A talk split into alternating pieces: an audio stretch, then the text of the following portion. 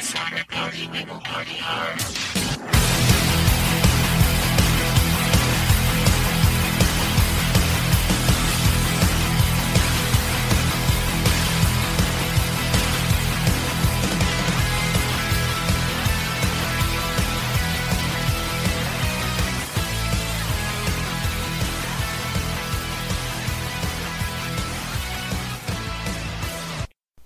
fans, it's time for that sports show. Not this sports show, not any other sports show, that sports show. Impact Media's weekly dive into the world of practically every sport, especially focusing here on uh, here in the Atlanta area. Uh, a couple national things as well. But welcome in. We've got a lot to get into. Of course, the NFL has been bonkers in the last week with all kinds of trades. Uh, Falcons are are doing some good things. Get into that. There's a Dan Snyder update. Of course, we've got NASCAR and F1 for our gearheads. We're going to talk some soccer, and uh, who knows what else. But first, I want to let you know that if you want to contact this show, you can do so by emailing us at 3endzone at gmail.com. That is the number 3 E N D Z O N E at gmail.com. You can also search for us on Facebook, whether that is Impact Media, Jeremy York, That Sports Show. If you are one of those people, and we don't mind these people at all, we actually celebrate these people. We appreciate all of you. If you are one of these people who like to click on a link and just listen to a show, a great show, I do say so myself, then you can go to our Twitter account at Team Impact Media and just click the link and listen to the show. You scroll down to the one you want. All our, it's just show just show links on that particular account. If you would like to follow myself for show links and more at the Impact 99 on Twitter, Triller, TikTok, and Instagram. And of course, you should be able to find us anywhere you find a podcast, including Podcast One, Spotify, iTunes Store, any of those places. If there's a place you regularly find a podcast that you do not find us, feel free to, to shoot us a message and we will fix that accordingly. Now, as I said, the NFL has been a little bonkers. A little more bonkers than usual. And uh, the trades that, have went down are are no are no joke. Uh, I'm just going to talk about some of the bigger ones. Um, we're going to start right there with former UGA standout linebacker Roquan Smith. He's going to move from the south side of Chicago to the lovely harbor town of Baltimore, Maryland. Hope he likes crab cakes. Uh, what a great trade. There's some pick compensation in there, which is fine. I think I don't remember exactly. I think it's second and fifth or something like that. Uh, fair market value. Uh, what Chicago gets is uh, they're able to clear some capital off their books. They're able to help with their rebuild by stacking more picks and they're able to find a home for one of their better players in the last couple years who may not necessarily want to stick around for uh, the rebuild. So it works for everybody. What Baltimore gets is a, field general to stick in the middle of that defense that can uh, make plays. He can call plays and uh, he he is ready to rock. There is nothing holding him back. You insert him into the linebacker situation they have there, where the linebacker play has not been as good as it usually is, but it's it's not been bad. I'm not in no way to to who they have are, are they bad, but an already pretty good defense just got a lot better. So good for Roquan Smith and uh, there you go, UGA fans. If you weren't already a Baltimore Ravens fan because of Mark Andrews and others, maybe you are now. The Miami Dolphins knew they needed help with a couple different places.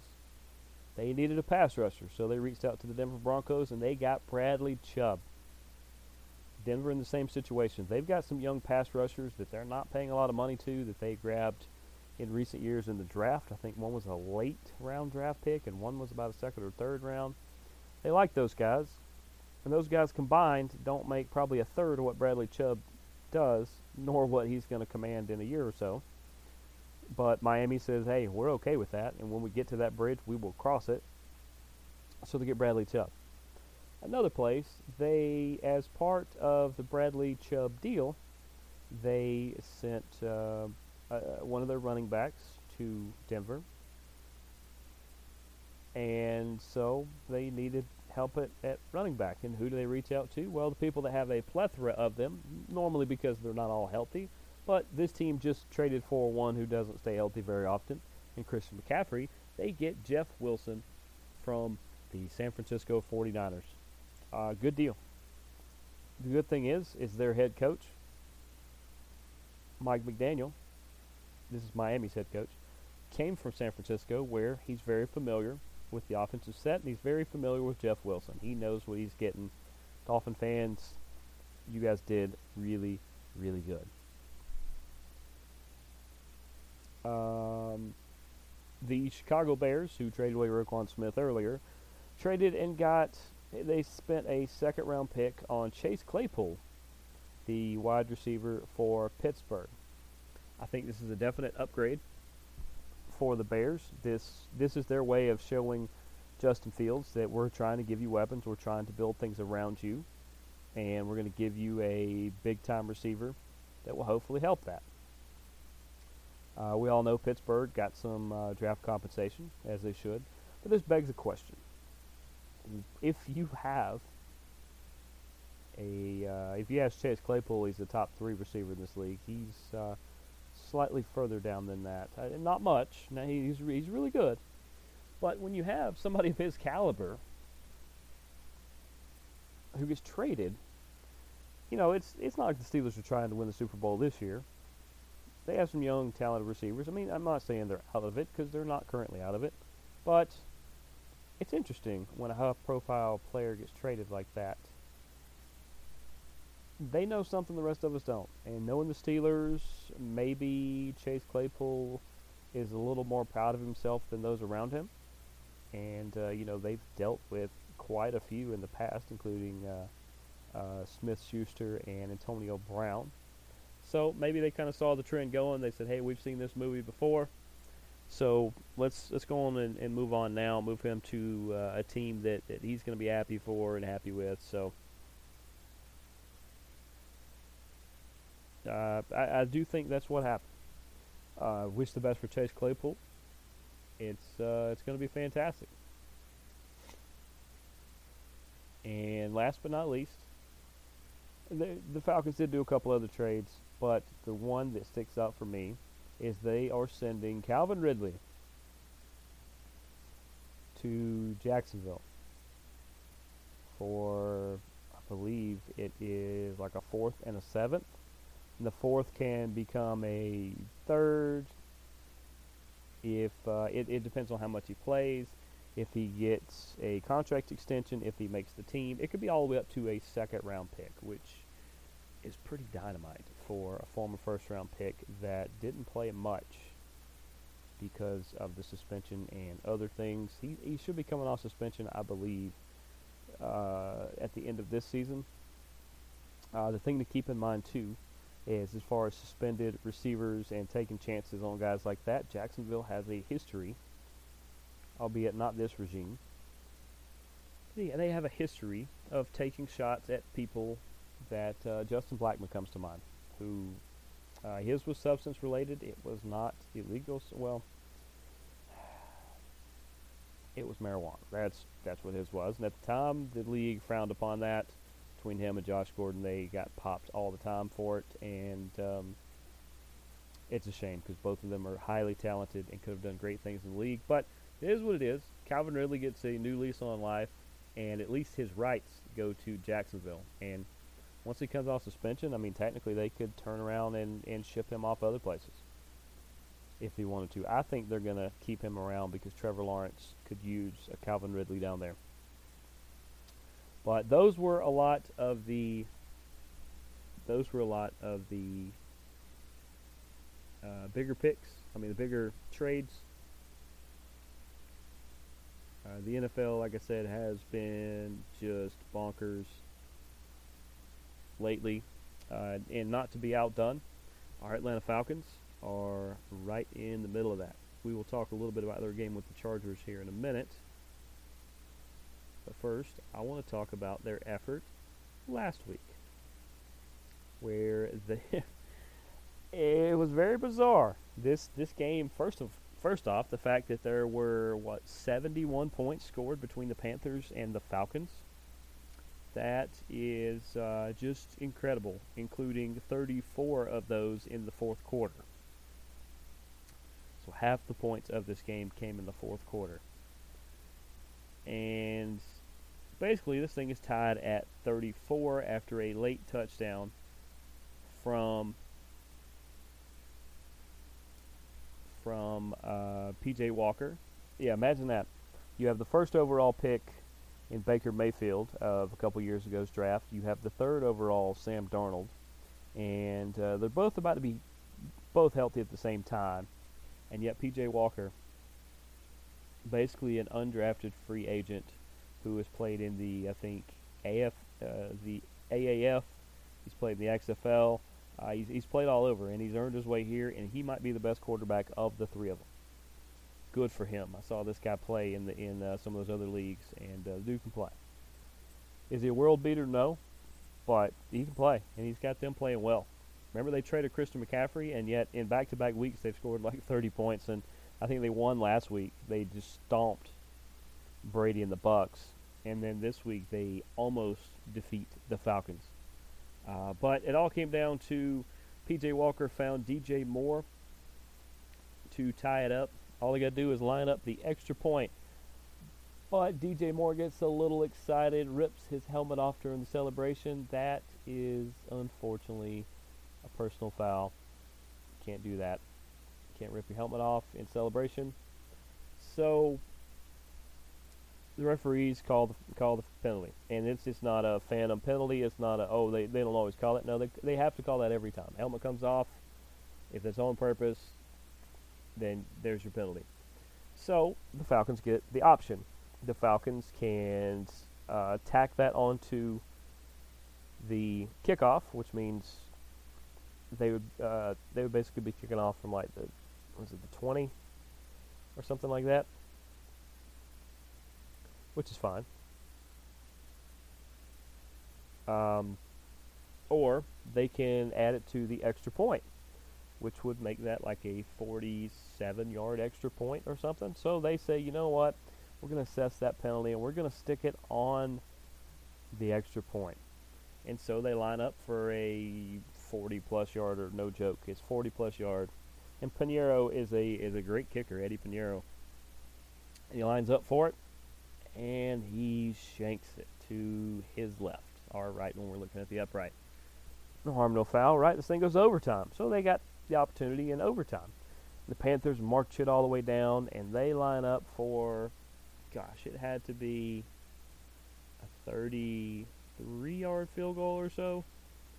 And that first kick that he missed was in his head, and he shanks the second one. So the Falcons march down, and uh, Younghoe Koo, he knows how to put it through those little yellow bars. He puts it through the uprights Falcons win in overtime to improve to four and four. And ultimately, thanks to the Bucks losing last week, your first place Atlanta Falcons. Congratulations, Falcons and Falcons fans. How cool is that? Remember earlier this year, I may have still said the Bucks could win the division, and that's still not out of the realm of possibility. But I told you guys that there is a scenario where the Falcons could win the division or at least be a really good wild card. And a lot of that is actually starting to fall into place. I told you the Panthers would uh, would explode. and they have uh, they have, have pretty pretty far exploded. Now they're starting to put some things together, but uh, right now you have a two-game lead on them, so that's not a bad thing. I told you the Saints are going to implode. That's exploding from the inside.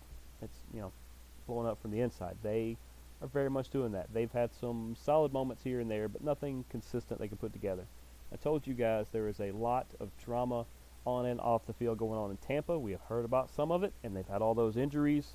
We've not heard about some of the rest of it. But that has led to the Buccaneers not quite being the Buccaneers we remember of a couple years ago. So that lines up. I said the Far Falcons can stay around 500. They currently are at 4 and 4. That is a 500 record. If they can stay in that range or slightly a game better or so, they are in line to take this division. And how crazy would that be in year two of a complete overhaul? Notice I didn't use those those uh, those RB words. A complete overhaul in year two if you find yourself into a playoff position or close enough to one. That just shows you how close you are. And that is also why you're not changing quarterbacks right now. For the 45th time, you're not going with Ridder while Mariota is winning games and you're in playoff contention. Because even if you know what he is in practice, you don't know what he is in the game. And I understand that if you play him in a game, then you may find out. If you get up or down enough in garbage time to put the kid in, then you can maybe figure out some stuff early on. But for now, he's going to get his time. He's going to probably play later this year, but for now, it's Mariota. And Mariota and see we found out something. Mariota had one of his better games this week and coach Arthur Smith come out and he said, "Yeah, I actually uh, opened up the playbook a little more for Marcus and um, I also made it a little more aggressive in some situations. Maybe that's what's been keeping Mariota uh, from busting out. Is he needed to be a little more aggressive, and he needed uh, a little more of the arsenal to pick from. Could be. That's that's what I'm thinking. That doesn't sound like coach speak, and that doesn't sound like some sort of excuse. That sounded like a, a straight up reason why that is happening. But like I said, they are four and four. They are currently the leaders in the NFC South. They will welcome in the Los Angeles Chargers this week. They've got a heck of a defense. They've got a lot of weapons. Um, at the, I know Austin Ekeler is still good. He's good to go. Justin Herbert. Uh, Mike Williams was a little dinged up. We'll see about that. They've had some other receivers that are dinged up as well, but they always bring it on.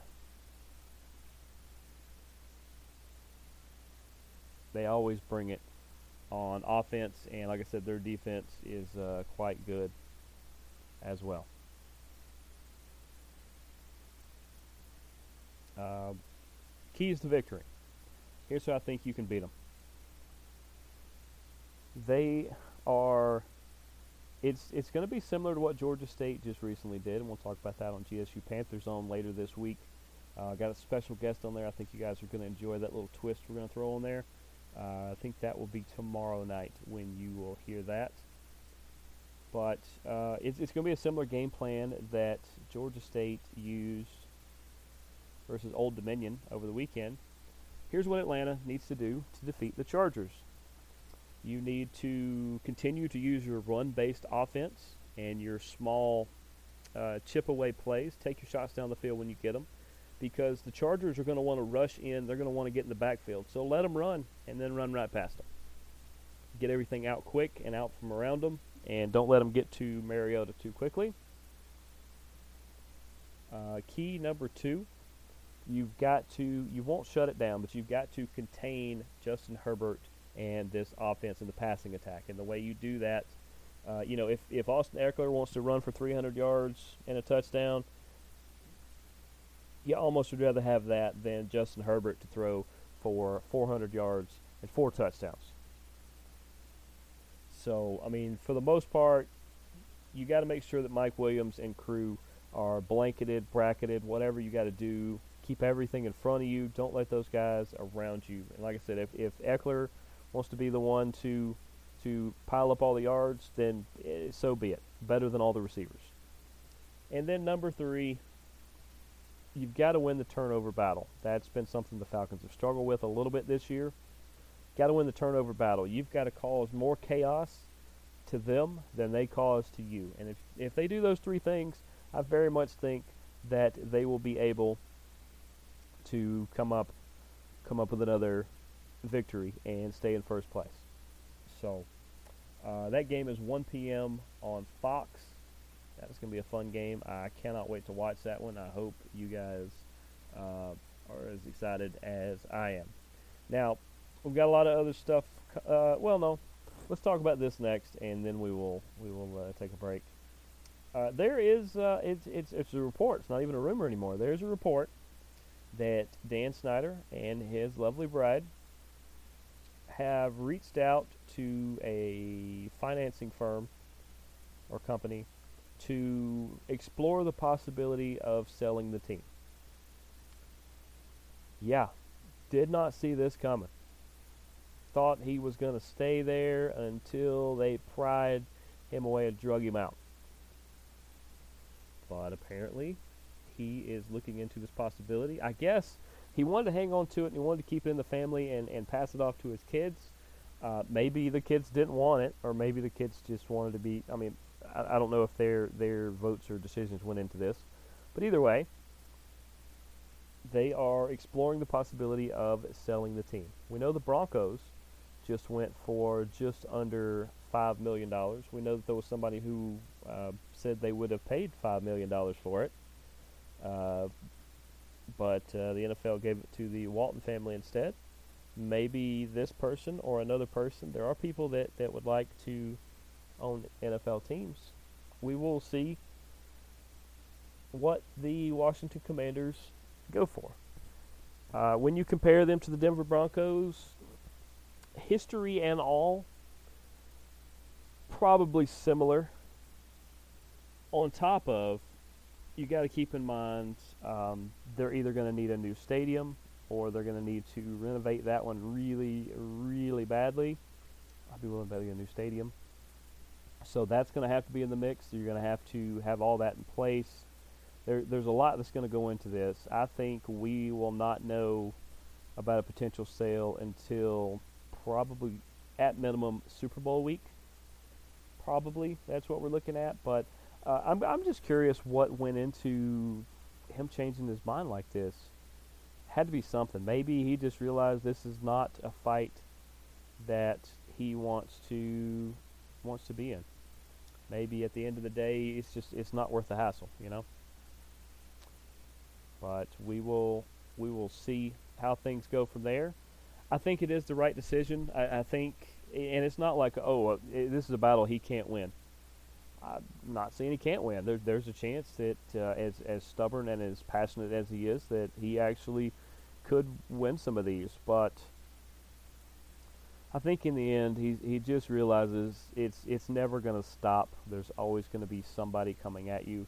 So he's he's just saying, I'm going to live to fight another day. I'm just gonna I'm going to go do something else because he made his money away from football. It was just his dream to be an owner.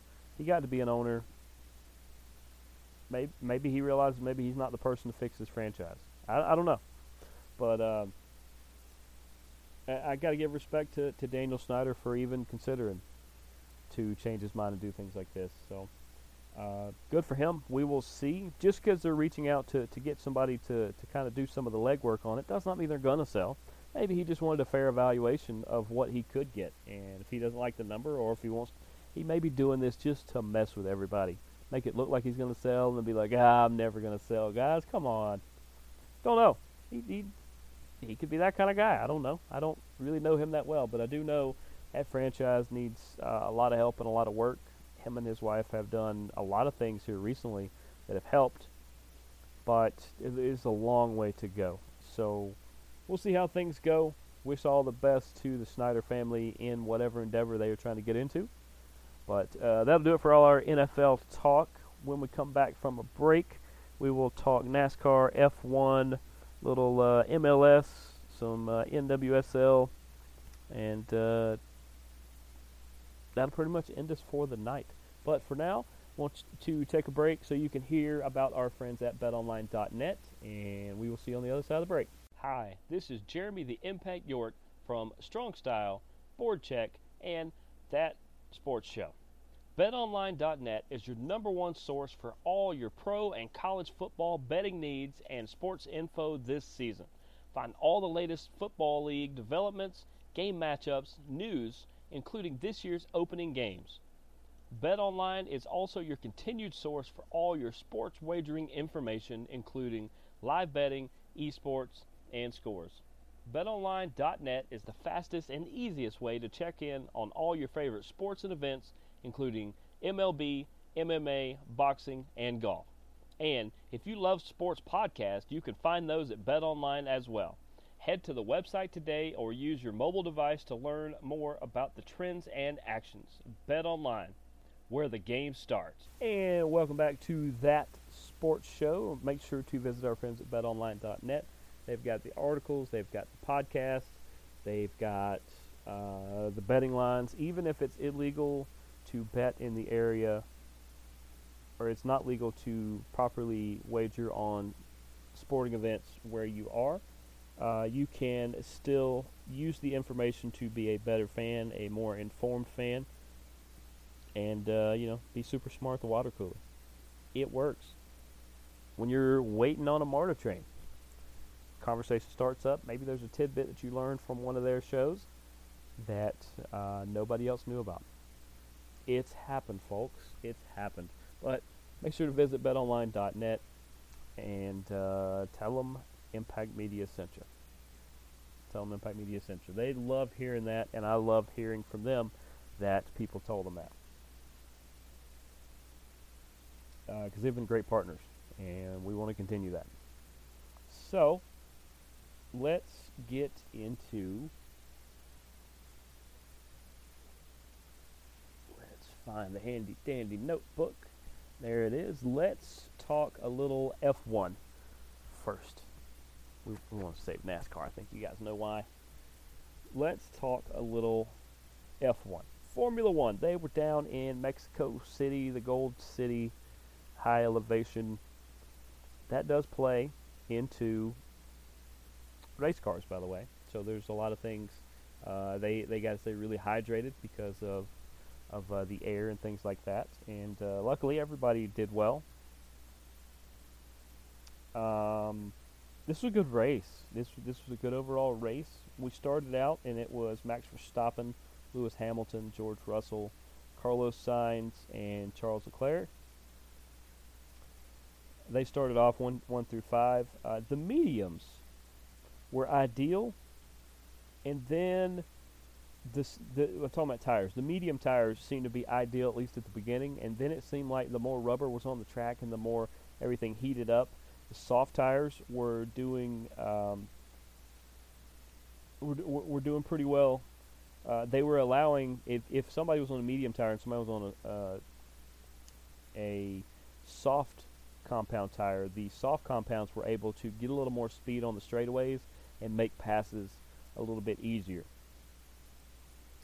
Uh, unless, unless you're Yuki Tsunoda and you do not know that Daniel Ricciardo is going to put you into the gravel, which sucks because not only are they friends, and Ricciardo didn't mean to do it. He thought he had the space for the pass, and Yuki kind of come in on him there, and it, it was probably 60-40 Ricciardo's fault.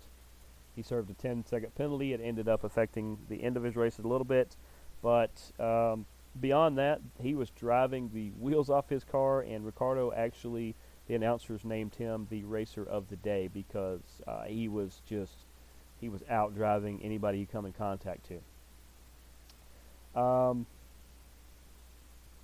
it seemed like the hard tires just they were taking so long to warm up that it was uh, not not allowing not allowing people to, to be in the race the way they wanted to. I think Mercedes was going with some hard tires and just didn't quite didn't quite come together for them. Uh, about lap 51 was when the Yuki Tsunoda, Daniel Ricciardo uh, collision happened. They they just kind of bumped tires, but Yuki kind of his back tire ran over the back tire of of uh, Ricciardo and uh, kind of ended up in the gravel, and he ended up his day was out of the race. His car was damaged enough to be out of the race, which was unfortunate because he he was running pretty good. And like I said, that, that kind of stuff happens. Uh, you hate it for him, but it helped the rest of the grid out as well. Um, Alonso was having a good day as well, and then his engine about lap 66 decided 66 laps is as long as I want to go forget the last five. And so uh, he ended up out. They had a virtual safety car that should have been an actual safety car. It's that's something F1's got to figure out. They, uh, they they they usually make the right call. In this case, it shouldn't have been virtual. It should have been an actual, and the, and that means they put an actual car on track that slows everybody down instead of uh, having everybody just cut uh, the output power. But on the restart, from the virtual car with only a handful of laps to go. It was still Verstappen, Hamilton, Perez, uh, Sainz, and Charles Leclerc. Just seems like the Ferraris just could never get up there. They ended up finishing five and six, uh, away from the podium, and just they they were definitely good enough to be in the top echelon there, but not good enough to, to overtake the four people in front of them. Uh, Alex Albon ended up in 12th. Lando Norris was 9th. Ricciardo ended up in 7th. Now, after his penalty, he might have dropped to 8th. But uh, he was, I mean, that's still top 10 in points there. I didn't see the exact penalty. I know it was supposed to be 10 seconds. I didn't see what that actually did. Uh, Max Verstappen wins the race. This was his 14th victory this season. That is a new record, the old record, where Sebastian Vettel and Michael Schumacher had 13 wins in a year, which is just incredible, by the way. And Max has a chance to add another win or two before the end of the year. Uh, but when you have one of the best machines on track, and you're just a highly skilled driver like Max, who has been racing since he was five or six years old, then uh, it's just a recipe for 14 victories this year and, and possibly more. Uh, they are off this week, and I believe we'll be in uh, sunny Brazil in a couple weeks, which is going to be fantastic. They, I think they shift down there and then may go back towards Europe to finish everything up. But um, Yep, Max has, has, already got the F1 title. We know that the singles title, the Constructors' Cup, otherwise known as the team title, think is slightly up for grabs, but right now it's it's it's not even about winning that. It, for most teams, it's trying to finish as high as you can, and uh, it's it's been a fantastic year, just a, a fantastic year. Let's get into NASCAR. NASCAR Cup Series. They were in Martinsville. We were down to the final eight. This was the last chance to get into the final four, and the ways to do so were to win the race or get more points than the other people around you of the eight that were in. Joey Logano was already in the final because he had won a race uh, two races ago. Ross Chastain, Chase Elliott, and was it Blaine? Who was the other guy? I can't remember the other guy that was in. But uh, we're the top ones coming in with uh, Christopher Bell, Chase Briscoe, Ryan Blaney, Denny Hamlin, all uh, trying to get that last spot in. Uh, we start off, and it is Larson, Elliott, Briscoe, Blaney, Cole Custer, who uh, we'll get to him in a minute, because there are there are three big storylines coming out of this, in my opinion. Or three storylines coming out of this race, three set up for the final that will be next week, and we will talk about that in a minute. But first, uh, they start off that way. It, it, was a real tight track. I mean, there's not a lot of chances to pass. You really do. You pass people in the pits, and you can occasionally. There are a couple little places where you can just edge around. Uh, not a whole lot of room for passing. Uh, Denny Hamlin was able to take the lead over Chase Elliott after Elliott had passed Larson around lap 120 of 130 early on. And your top five for stage one were Denny Hamlin, who won the stage, Chase Elliott, Cole Custer, Kyle Larson, and Chase Briscoe. Looking pretty good for some of those guys. Uh, to start stage two, Chase Briscoe got a pit penalty because he left with the gas can still in his car. He had to come back and serve that. That stuck him in the back. That's all but made it where he had to win a race. Now, if you remember a couple races ago, it was the same way for Christopher Bell, who came from about middle of the pack to the front in the last handful of laps and actually won his way into this round. Well, at this given moment, both both Christopher Bell and Chase Briscoe are pretty much the only way they're advancing is if they win. Um, coming out of stage two, it was Hamlin, Elliott, Larson, Cole Custer, and Brad Keselowski, who had a pretty good day up until uh, he got spun out in stage three, and it it didn't make a lot of sense when he got spun out. There was no real reason for that to happen, but it happened anyway, and sucks for Brad. But it's been that kind of year. Uh, Reddick was out. He he pulled over in the pits. He he come he, he said ever since the the stage two restart, he has not felt all that good at all. He has a big headache, and uh, uh, Joe Gibbs. Um, and his crew chief both said, "Well, if you don't feel good, come on, come on out. We forget backup driver or anything like that. Just come on and pull down here. Uh, your your safety and your health is more important." And so he came and got out, and Joe Gibbs was the first person to meet him there to check on him and to make sure he was okay. Joe Gibbs is a good guy. He's a real good guy. Um, and uh, I'm glad that, that he did that. And Reddick was uh, officially out. That was lap 190. And then stage two, your winner, of course, is Denny Hamlin, who is starting to get those points up just enough to uh, to outpoint people. He was doing good in the standings. Uh, it was Denny, it was Elliott, it was Larson, it was Custer, and it was Christopher Bell who had found his way up towards the front. On lap 271, which happened in stage three, 271, a little over halfway into this race, it was Denny Hamlin, Elliott, Larson, Bla- uh, Ryan Blaney, and Cole Custer. Cole Custer, man, it's like I said, we're going to talk about him in a minute. Uh, Ross Chastain spun, uh, spun Keselowski. This is the one I told you that it didn't make the the world's biggest sense that it happened. I mean, they just they kind of got into each other. It was not Ross being dumb. Uh, it w- and it wasn't him being reckless, and it, wasn't Brad being dumb either. It just they were both going for the same spot, and it unfortunately Keselowski got spun out in lap 275, which means there is still 225 laps at this point. So it's not like you're completely out of it. Uh, on the restart with 214 to go,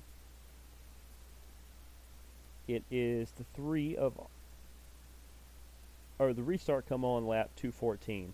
Uh, the three car of Austin Dillon decided he hadn't been talked about enough, which was he hadn't really been talked about much at all at that point. Uh, he spun out with 181 to go. He and he slammed the wall, and from what it looked like and what he said, it looked like the brakes they didn't completely go out, but they were not working amazingly. Uh, glad he is actually okay. He wasn't just being an attention hog. Uh, I, don't, I, don't, think he really does that. But um, uh, it looked like the brakes were just not working properly. On the restart, it is Christopher Bell, Ryan Blaney, Chase Elliott, Denny Hamlin, Kyle Larson. That is lap 330. So at that point, we have 170 laps to go. Uh, the 15 of J.J. Yeley spun out at lap 394, just over 100 laps to go at that point. Um, on the restart, which was on lap 404, it was Blaney, Bell, Elliott, Larson, Hamlin. All guys trying to get those points. Uh, the 77 of Landon Cassill slams into the wall, bringing out the caution. On the restart, it is Cole Custer, Chase Briscoe, Brad Keselowski. See, he had rebounded. Kyle Larson and Christopher Bell with 24 to go. So here we are again. There's uh, uh, you look at it, and Briscoe and Bell have to win their way in. Well, they're sitting right there.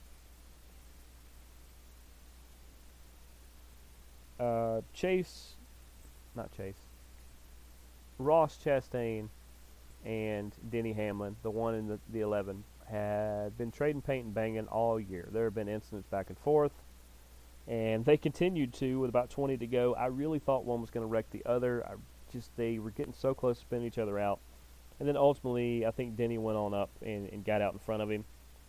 Uh, but there was a lot more aggression later in stage three. There were people that were just doing what they had to do to get in the positions they needed. I mean, it, it got to be real desperate towards the end. People that are like, "Hey, we got to have it. We got to have it. Give me something." Needing a couple more spots, and so they were doing that. Um, with about 20 to go, it was Christopher Bell, Larson, Blaney, Keselowski, Chastain. And then uh, in the very end, Christopher Bell was able to take the lead, and he never surrendered it after that. It was it finished Christopher Bell, Joey Logano, Ross Chastain, uh, Chase Elliott. Well, no, actually, those are the four that advanced. Bell did win the race. There it is, right there. Bell, Larson, Blaney, Keselowski, Chastain were how they finished. So there's three main takeaways here, and I'm going to get into them. Number one, Christopher Bell at another due, uh, you know, or another Game Seven moment, basically, where he can only the only way he can advance is to win. He finds a way to win. I actually predicted this. If you guys remembered, I said it all week long. Christopher Bell is going to win this race. Christopher Bell is going to win this race. Christopher Bell won the race. Thanks for making me look good, Chrissy. Um, so, like I said, the people that advanced Christopher Bell, Joey Logano, they both won races. Ross Chastain, because he finished ahead of, of the 11 of Denny Hamlin, which is what he needed to do. They were real close in points. And Chase Elliott, who had enough points going around and finished high enough to stay in the top. So, story number one Christopher Bell.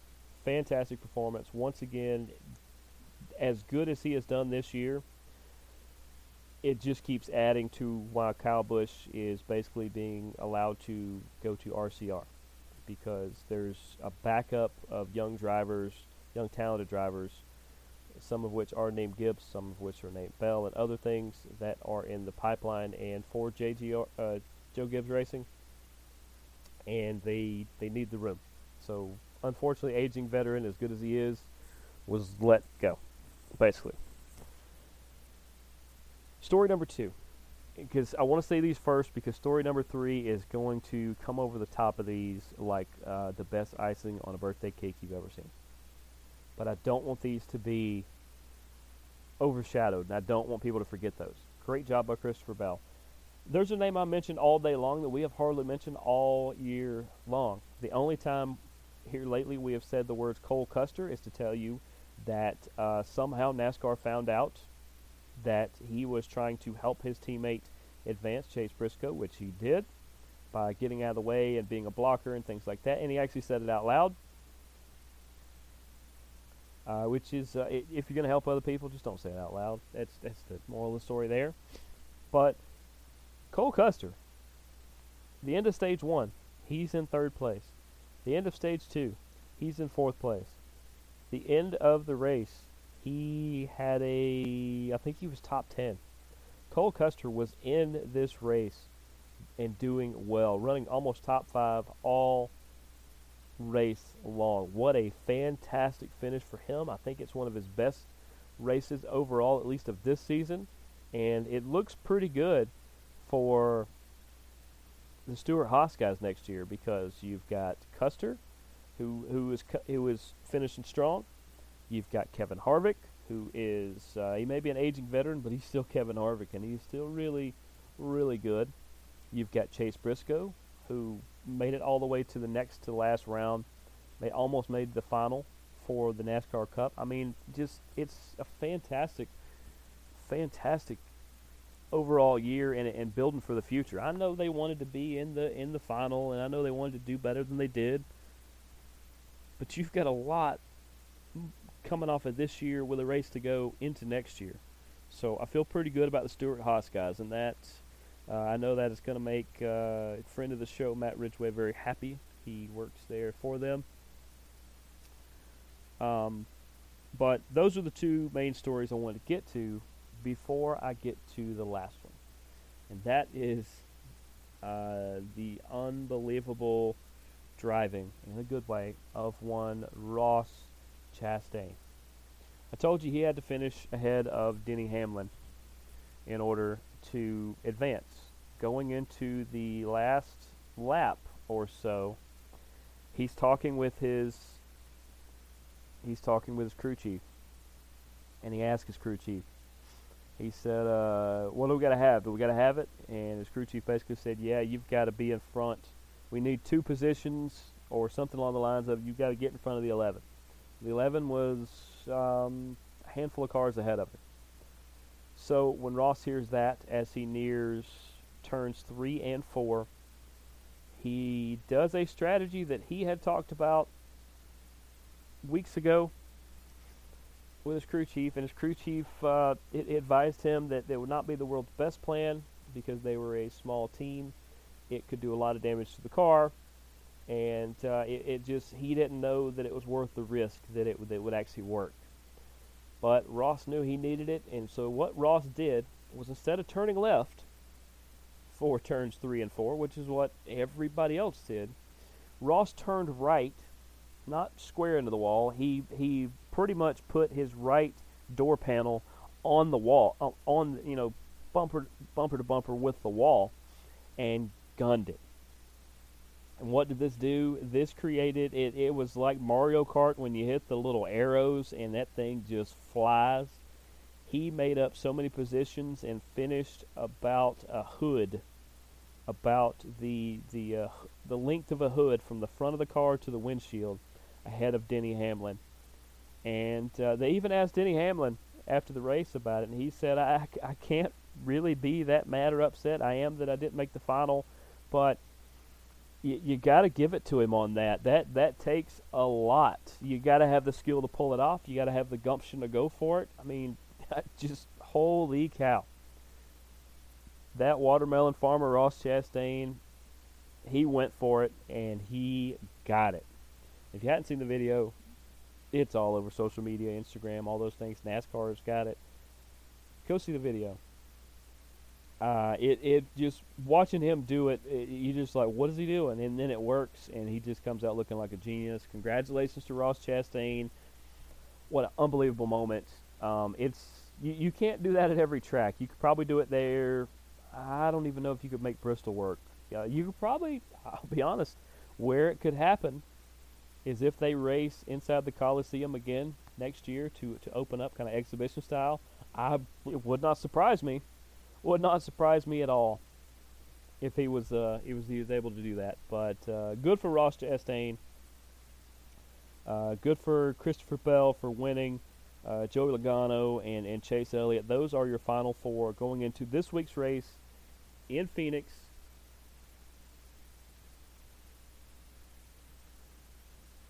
Where uh, it is it is for all the marbles.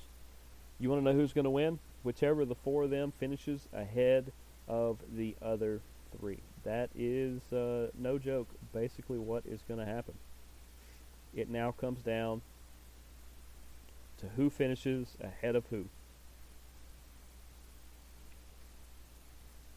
This is the last race. The defending champion is Kyle Larson. It will be Sunday on NBC at 3 p.m.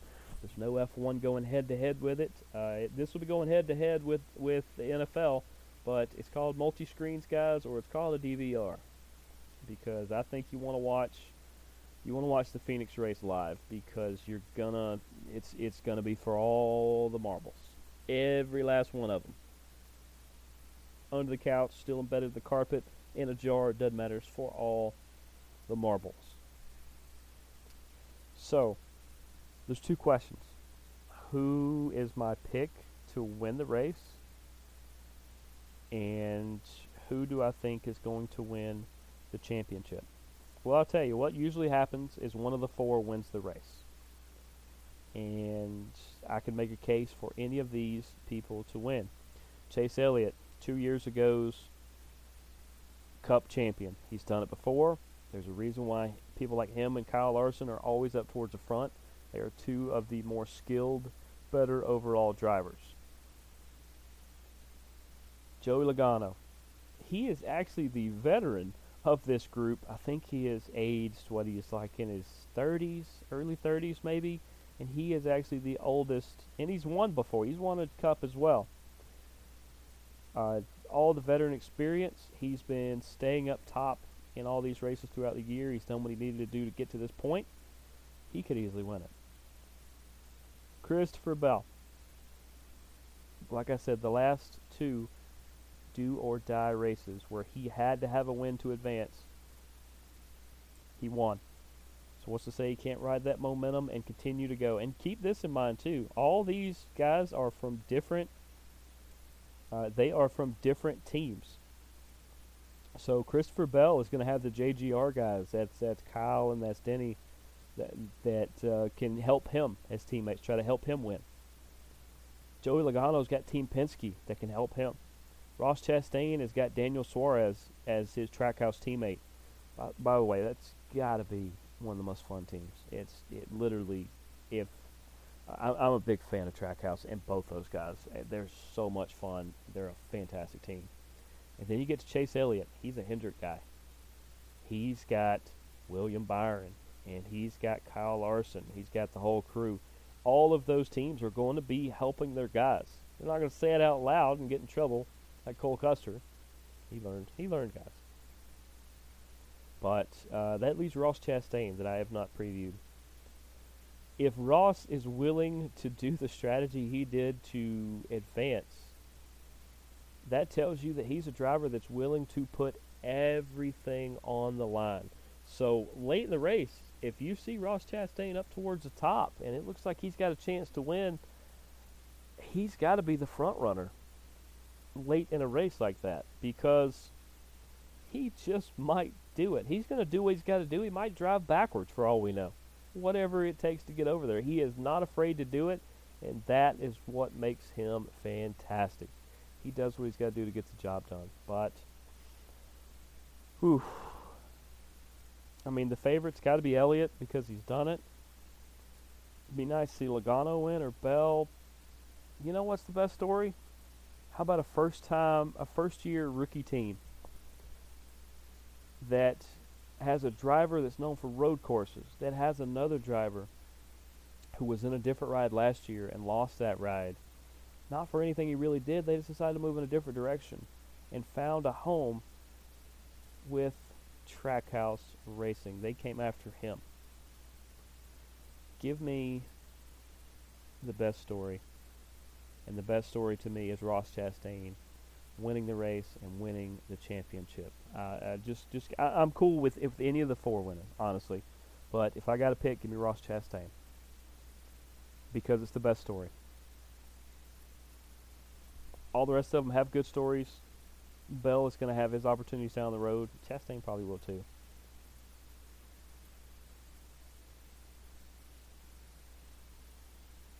But give me Ross Chastain to win the race and the NASCAR Cup Series at Phoenix. Remember, 3 p.m.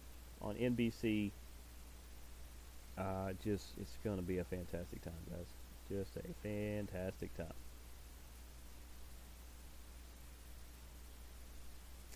Uh, real quickly, let's talk a little MLS Cup.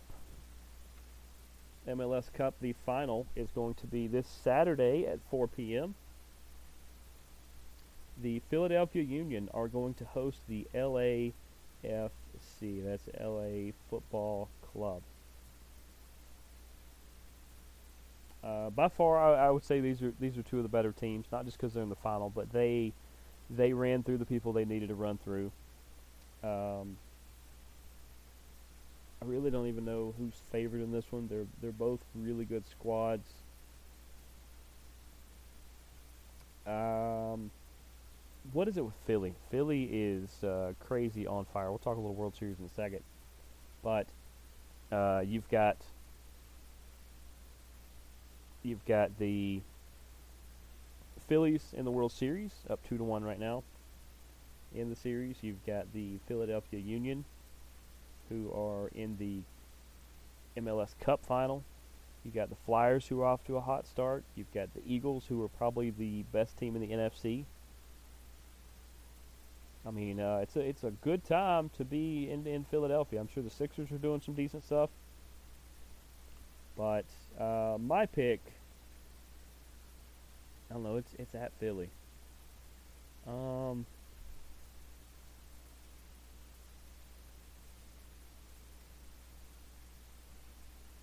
I'm going to.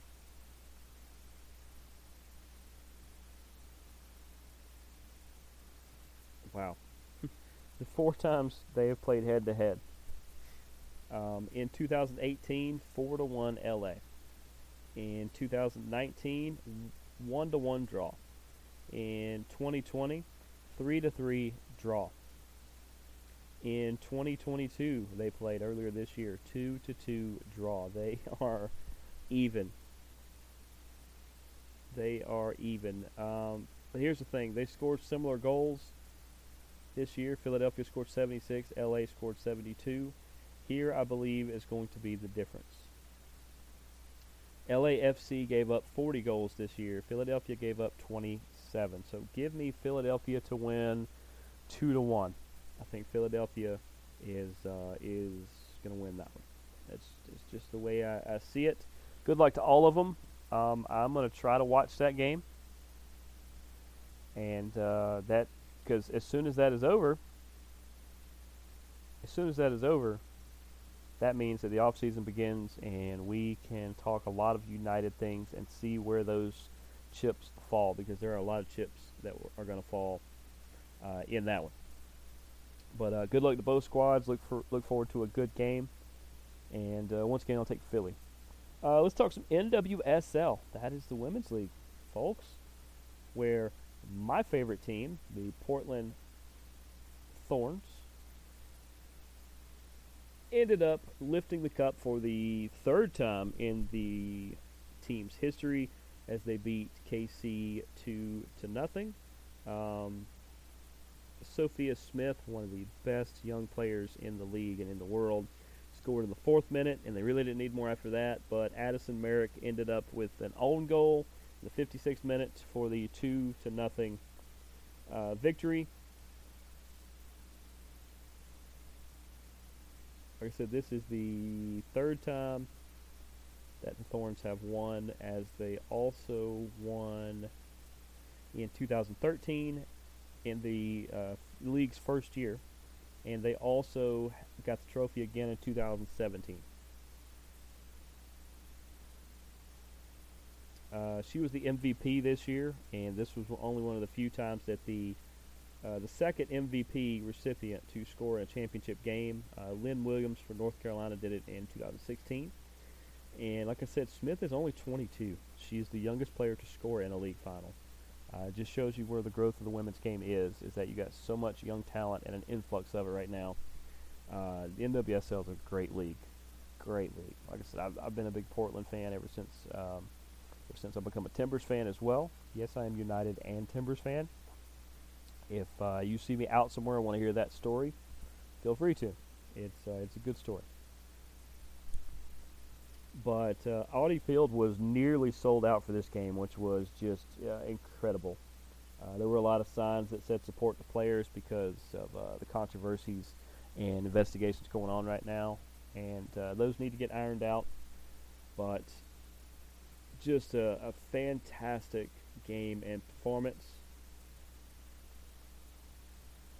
Um, the Kansas City Current are just this is only their second year playing. They took over when the uh, Utah Royals went defunct. And uh, last season, KC was actually last place in the league. So go from last place to basically runner-up in the final. That's that's incredible. That's that's just incredible. Uh, shout out to all the amazing women in that league, and uh, keep fighting the good fight. And we're going to get this stuff ironed out, and this league is going to continue to boom. I keep waiting to see when Atlanta is going to add a women's team. I feel like it's always in the works, but there's a lot of details to iron out that uh, maybe at some point me and uh, John Watts here at Impact Media we're gonna we're gonna talk about some of the logistics involved in that. We had a good debate on it the other night, and I said, hey, we should we should record this for a pod, and he's all for it. So at some point we will sit down and do that. But once again, congratulations to the uh, Portland Thorns. And like I said, last thing I want to get to is the World Series that is currently going on. Where the Phillies currently are up two games to one. They are in the top of the fourth right now, 0 0. This is game two in Philadelphia. There will be a third game in Philadelphia, and if necessary, games six and seven will be back in Houston, I believe. Make sure that. Yeah. Those will both be in Houston. There you go. Um, let's talk about some of these games. We know the Phillies won seven to nothing behind just uh, Bryce Harper and and crew that were just smashing uh, Astros pitching. What a dominant performance. Um, they were actually supposed to play Monday, but uh, it kind of worked out. They didn't go head to head with Monday Night Football. And it also worked out that uh, they got rained out and got to play Tuesday, and it seems like one team was a little more prepared for that. The Astros did win Game Two in Houston, five to two. Uh, they just uh, their bats woke up and were doing well. Uh, six to five Phillies in Game Number One. That went all the way to ten innings. Uh, the, these two teams are a lot more evenly matched, so you know keep that in mind.